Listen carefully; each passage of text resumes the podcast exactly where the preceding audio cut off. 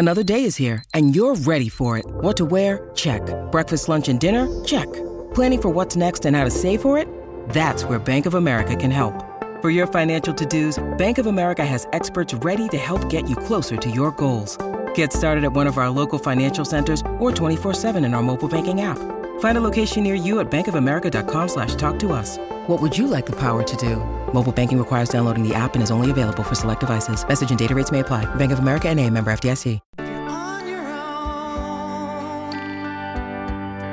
Inside Sports with Reed Wilkins is brought to you by James H. Brown and Associates, Alberta Injury Lawyers, the heavy hitters of injury law.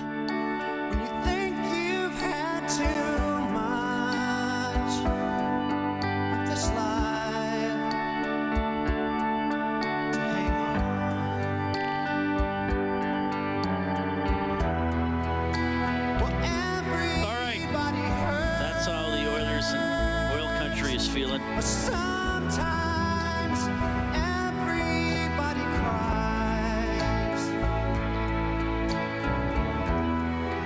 Dave Campbell joining us. Dave, usually it's more of a inspirational intro when you're uh, coming onto the show, but not tonight. I didn't come down here with any tissues. I'm going to use my shirt now because that's all I have to uh, wipe away my tears. So It was. Did you find? Okay, two things. I found. Um, now it's not like I talked to everybody in the city. Obviously, everybody cheers for the Oilers. It felt nervous yesterday, though, and I guess the day before, after losing Game Five, it felt a little more nervous. And then it just felt sad today. Um, it did. uh, be, like last year was a little bit. Hey, you won the Battle of Alberta. Colorado was supposed to win the Stanley Cup. You couldn't beat them. Okay, it happens. Next year looks bright, and this year was next year, and it was fairly bright for. Uh, I don't know what it like for you. Is it just losing in round two, losing to Vegas, the way they lost? I mean, what's the the crusher for you here?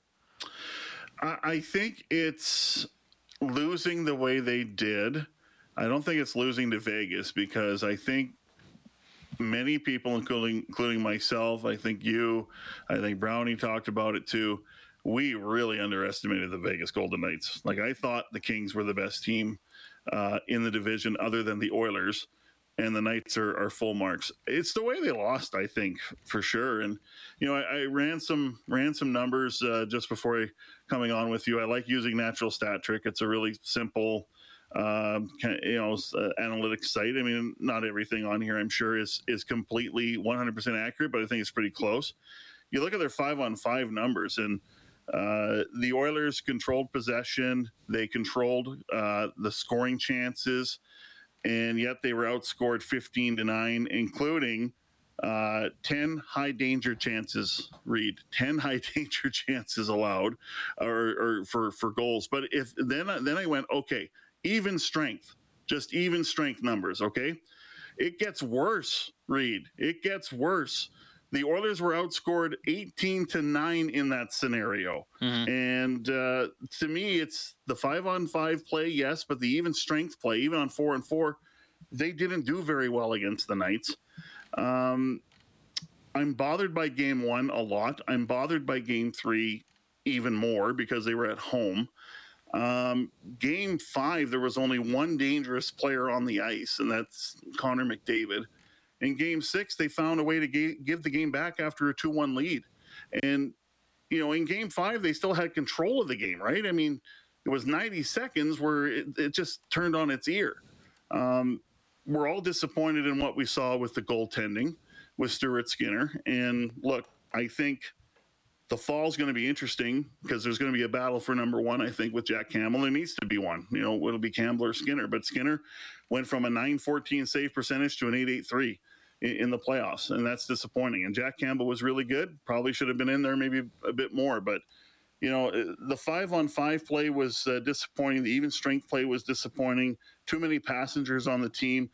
I'm really curious to see how many uh, injured players there were and how many ailments they were all dealing with. But uh, at the same time, you know, I think you said it last night. It's hard to get to this stage. It's hard to get to the Stanley Cup uh, Final Four. It's hard to get to the Stanley Cup final. You don't know how many times in your career you're going to have it happen to you. And for uh, it to end this way is disappointing. Leon Draisaitl, his reaction. I mean, I'm telling you, that's uh, that's about as heartfelt and about as crushing a, a, of a, of a uh, uh, uh, that I've ever heard an athlete sound after after a, a series loss. He was devastated, dejected, disappointed, and I think that represented a lot of Oiler fans today. Yeah, and, and I when I bring that up that it's hard to win, I, I, I don't bring that up as a way of throwing my hands up and saying, well, just forget about it, Oilers fans, it's hard to win. I want to clarify, I'm bringing that up in the context of the Oilers, I think, were good enough to win and didn't you know take care of the details or capitalize on the moment right and that's No. that's the thing when when you're there you have to do it i mean what I, I don't think he's the first person to say it but tom brady gets linked with this quote we didn't come this far to just come this far you know like when Yep. you gotta you gotta take advantage you know like as, as great as Phil Mickelson is, what do people mention a lot? Well, six second places at the U.S. Open, never won it. Guy won five majors, but they- it also gets pointed out how how many times he came that far but didn't get quite far enough, right? And that's Yeah. I- I- and again, until the and, and I'm not like you know I'm not in the school of calling these guys are losers or anything like that. Like that's that's extreme. That's not fair because there's a lot of great It's with ridiculous. with 32 teams in the league. There are going to be a lot of good players that never win a Stanley Cup now, but the Oilers were good enough, right? If they if they just could have, uh, I, and again, credit to Vegas, but I, I don't think we saw quite the Oilers' best. I think some of it was Vegas preventing them from doing their best, but I think you're right about games one and three, and it, it is it it like last year was an opportunity lost, but it didn't feel like an opportunity lost. This feels like an opportunity lost. Yeah, it does absolutely, and it's you know I, I remember last year where you felt, and let's remember the first five games against the the LA Kings in the first round. I mean, they had their good moments. I mean, they they blew the doors off of the Kings in games two and three. Didn't look great in game one or four or five.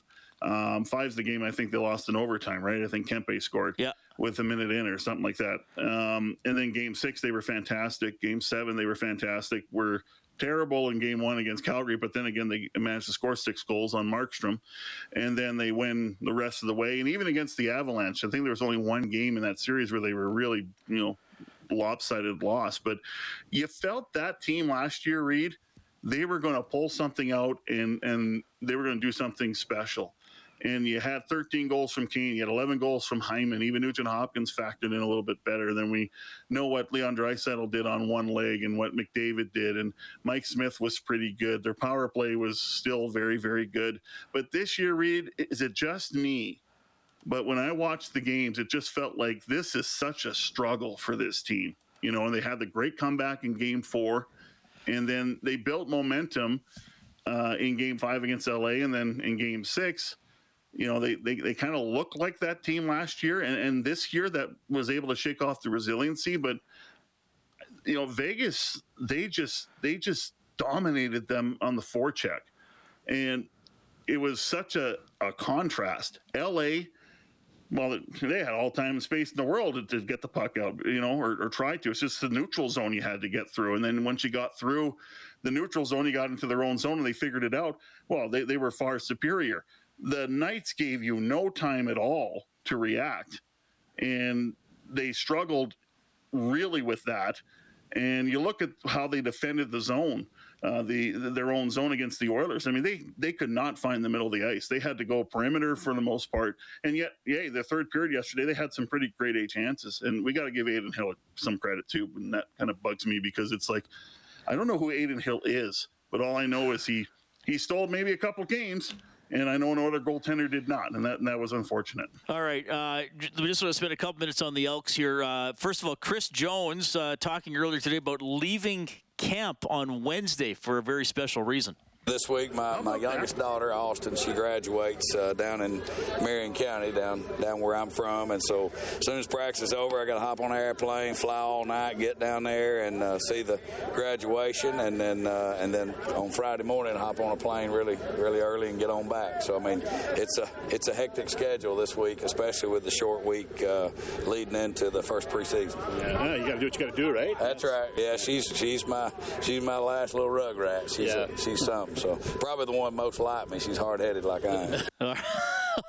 All right. So Oh, Chris Jones. Uh, so he's going to. How, how are things going? At, I know it's early. Um, you know, the, the, Eugene Lewis, I guess, the big name acquisition, but some other new guys, like very early. But anybody standing out?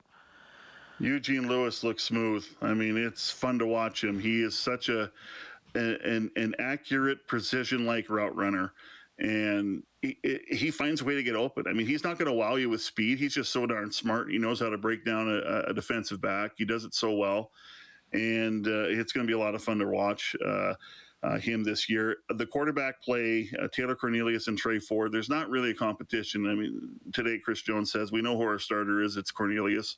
We know Tre Ford's our backup, but you know Tre Ford's been getting uh, some first team reps as well. We know Cornelius has, and both have looked really good. Uh, their running back stable behind Kevin Brown. Wow, they they went and they got out. They got some really really good running backs. There's a fellow by the name of Shannon Brooks um, in rookie camp final day just trucks a defender on a way to the end zone for a touchdown. Uh, that was fun. Their uh, defensive line, they look good. They look like they brought in a lot of guys that can really get a good push. And on their starting group, you're going to see uh, Jamin Pelly, the Canadian, uh, Daniel Ross, who we heard all last season. Well, if we only had Daniel Ross healthy, and you know when he came here the first time about 10 years ago, he was 19 years old, went to the NFL and now is back. Got hurt first day of camp and never saw him, but he's looked good. Um, the secondary is um, it's interesting because you know talked to Aaron Grymes yesterday and he was repping at the wide side corner, which I haven't seen him at that spot since his rookie year in 2013. And we know last year he uh, missed all of the regular season because he hurt his knee in that preseason game against the Stampeders uh, when he was about what four four snaps away from from being out of the game completely. Um, you know, he said, "I can't believe how sore my feet are and how on fire they are right now." Because he hasn't played for a year. Um, he's manning one corner spot. Ed Gainey's manning the, the short side. Loucheiz Purifoy's at safety. Um, and they got a lot of um, newcomers that have come in uh, at the halfback spots, and they they have looked good. They got some good competition, but we're starting to see some injuries, especially to the rookies or, or the first year players or the hopefuls. Um, Jordan Lucas, who won a Super Bowl with the Kansas City Chiefs in that comeback win over the the uh, uh, San Francisco 49ers. He's played 50 NFL games. What looked good at the short side halfback spot, but he pulled his hamstring yesterday. So uh, there's more competition at the halfback spots. I will say this, Reed. Two things that I'm noticing. Uh, one, they they look faster. Two, they look more organized. And this plays into the third point, where last year was all kind of slapped together, even though there was some talent and and you know Chris Jones brings in a lot of uh, good pedigree along with the coaching staff, but it, the continuity is huge. I mean, they're they're on track to have about 16 returning starters out of 24 last year, and I know some people are going to say that team was four and 14 though, Dave. I mean, why would they want to bring those guys back? But you, you know, continuity in football, as you know, is is huge, Reed, and you know they're trying to grow with a core and see if they can you know, win some football games. But, but you know, familiarity, continuity is big, and you know, I, I see a lot of players that are coming in and they don't look like you know things are happening at a million miles an hour. I think they're coming in more, way, way more comfortable. All right. Dave, thanks for the update. Appreciate you hopping on. Uh, yeah, we'll be doing this a lot throughout the football season. Uh, Monday at Calgary on 6:30. Ched, 12:30 countdown to kickoff game at two. Appreciate it, buddy. You got it.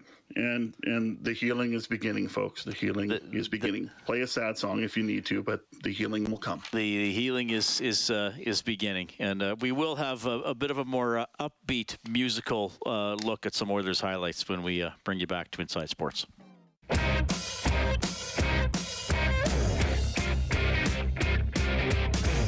Inside Sports with Reed Wilkins is brought to you by James H. Brown and Associates. Alberta's precedent setting injury lawyers.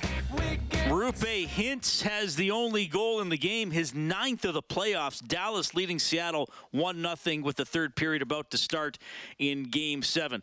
All right, appreciate all the calls and messages tonight, uh, breaking down what went wrong for the Oilers and where do we go from here. Big thanks to Dave Campbell. He's the producer of Inside Sports. Kellen Kennedy, your studio producer. My name's Reed. Thanks for listening.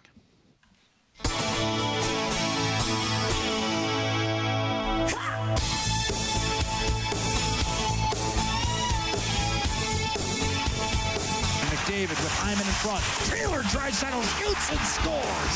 He has four. Yamamoto looking for the net. Top of the left circle, shot score.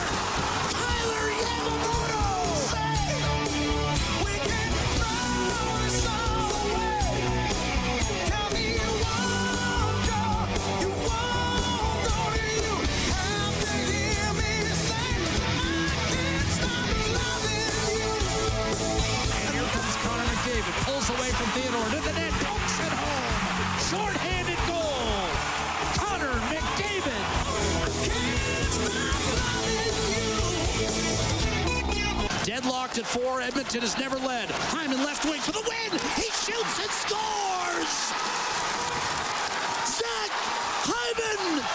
This game is over. This series is tied.